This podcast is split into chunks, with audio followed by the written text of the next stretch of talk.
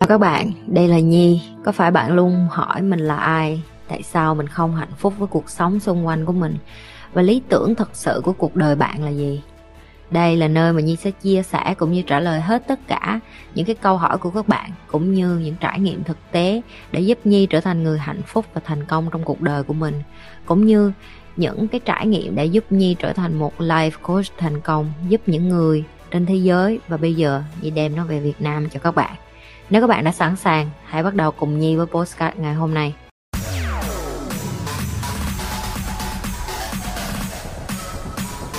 Em đang đi làm, theo chị thì học ngành gì trong tương lai sẽ thiếu nhân lực vậy chị Nhi? Kỹ sư em, kỹ sư nè, rồi uh, những cái nhà khoa học nè, những cái nhà nghiên cứu địa chất nè, những cái người mà hả uh, liên quan đến uh, kỹ thuật như là máy tính rồi software hardware những cái đó tiếng việt là gì chỉ biết phần mềm phần cứng á. Học những cái phần mà về máy móc những cái đó luôn luôn thiếu á. Những cái đó toàn cầu lúc nào nó cũng có nhu cầu hết. Tại vì cái số lượng người hứng thú cái đó nó không có nhiều.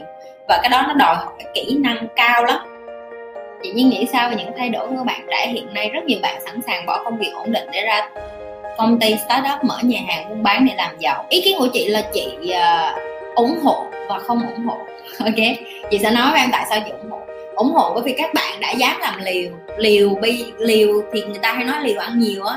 Thì cái đó cũng đúng, tại vì chị không thể nào mà nói các bạn đừng có làm tại vì hồi xưa hồi chị 18 tuổi chị cũng mở công ty mà chị cũng chẳng học hành đồ gì hết á. Giờ em nói chị là em cho chị một tiền gì mở công ty, chị cũng không dám mở. Nếu mà chị không có ngồi xuống tham khảo ý kiến và nói chuyện bởi vì em hiểu được là startup nó là một cái rất là rủi ro, tùy tùy theo cái startup nữa. Cái, những cái startup của Việt Nam mà nó gọi là startup nhưng đối với chị nó không gọi là startup nó gọi là copy and paste thôi. Có nghĩa là người ta đang làm, ví dụ như người ta mở quán trà sữa, em cũng mở y xì một cái quán trà sữa như vậy.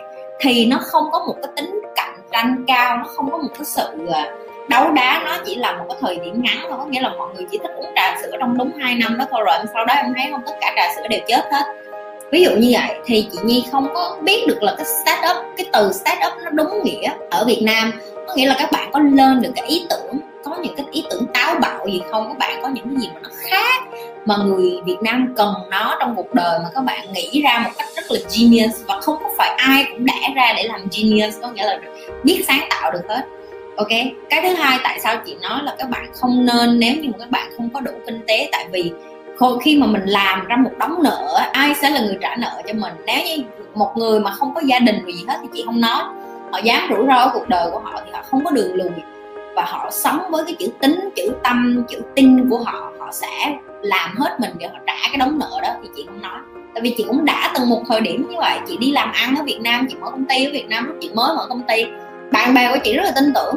Đúng không, người ta bỏ vốn vô làm ăn với chị và khi mà chị bán cái công ty đi, chị đi qua sinh chị trả hết nợ, chị không có nợ nần ai hết.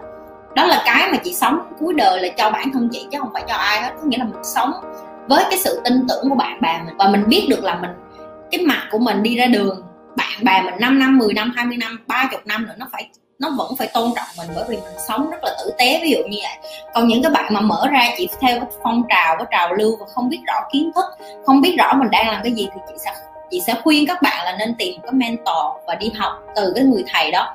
Ví dụ như hôm nay bạn muốn mở cái quán trà sữa đi, tìm các ông nào mà đang chủ của trà sữa mà 10 nhà hàng 10 quán trà sữa trở lên chẳng hạn xong đi vô làm cu ly cho ổng, xong nói, thầy ơi, cho con đi rửa ly cho quán của thầy cũng được, xong cho con con đi theo con học qua một ngày, thầy phải ghi ra danh sách là 10 quán đó rồi làm sao thầy quản lý hết.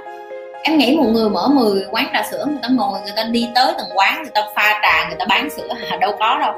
Thì những cái đó mình cần phải học hết, mình phải biết được là tại sao người ta lại thuê ở cái địa điểm đó, tại sao khách đến ở cái khu đó rồi cash flow có nghĩa là dòng tiền hàng tháng ở đâu ra nguyên vật liệu mua ở đâu. Nó có rất là nhiều thôi chị chỉ lấy ví dụ một cái về thực phẩm cho em biết được thôi.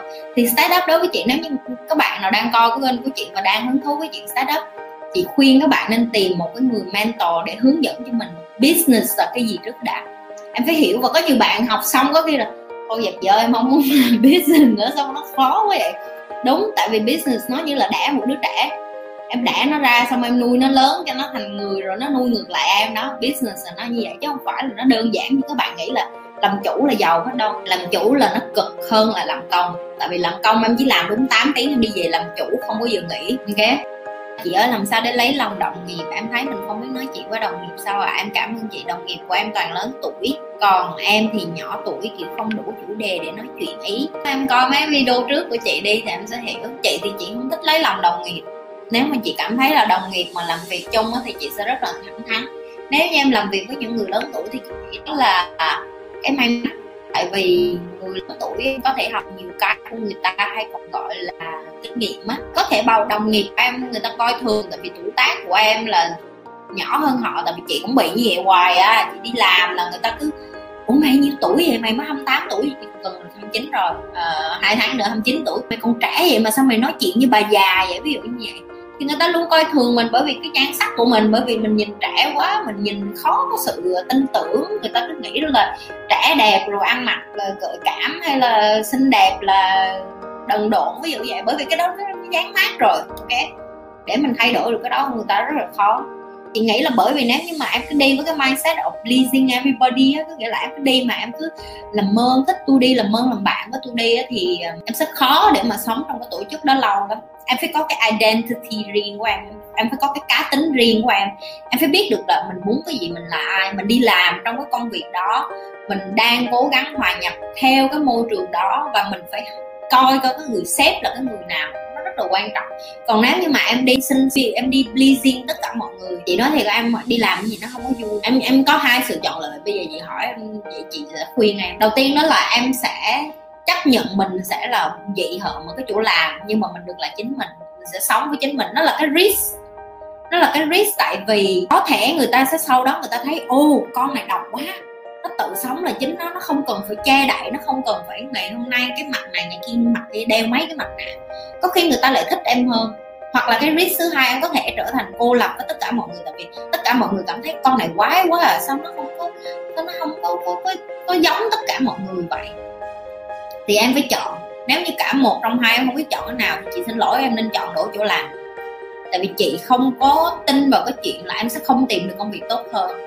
Chị tin vào cái chuyện cái gì ở trên đời này nó cũng có cái cái sắp xếp hết chị đã từng đi làm một cái nơi mà nó rất là toxic và chị quyết định bỏ vào cái cái chỗ kế tiếp nó tốt hơn rất là nhiều. Cái đó nó tiếng gọi là cái signal em tiếng anh nó gọi là red flag á. Có nghĩa là ông trời, ông đã nói cho em là cái chỗ này không phải cho mày. Biến đi qua chỗ khác, kiếm việc khác làm liền nhưng mà em không chịu em cứ cố chấp em cứ cãi lời ông trời em cứ không sao đâu em sẽ làm thay đổi một người yêu thương em no. Nếu em đã cố gắng hết sức và nếu như người ta không thấy là em hợp với cái môi trường đó thì em đi đi đi, đi tìm môi trường khác đừng có mất thời gian ở cái môi trường mà em chỉ làm cho em thêm depression thêm trầm cảm thêm mệt mỏi đi làm đem cái chuyện về xong than với người yêu than với gia đình than với tất cả mọi người xong rồi cuối cùng không ai muốn làm bạn của em luôn. Ví dụ như vậy không? Đừng có quên like share và subscribe đi coi kênh của chị Nhi còn nếu đã coi lâu rồi, vô kiểm tra lại coi mình nhấn subscribe chưa?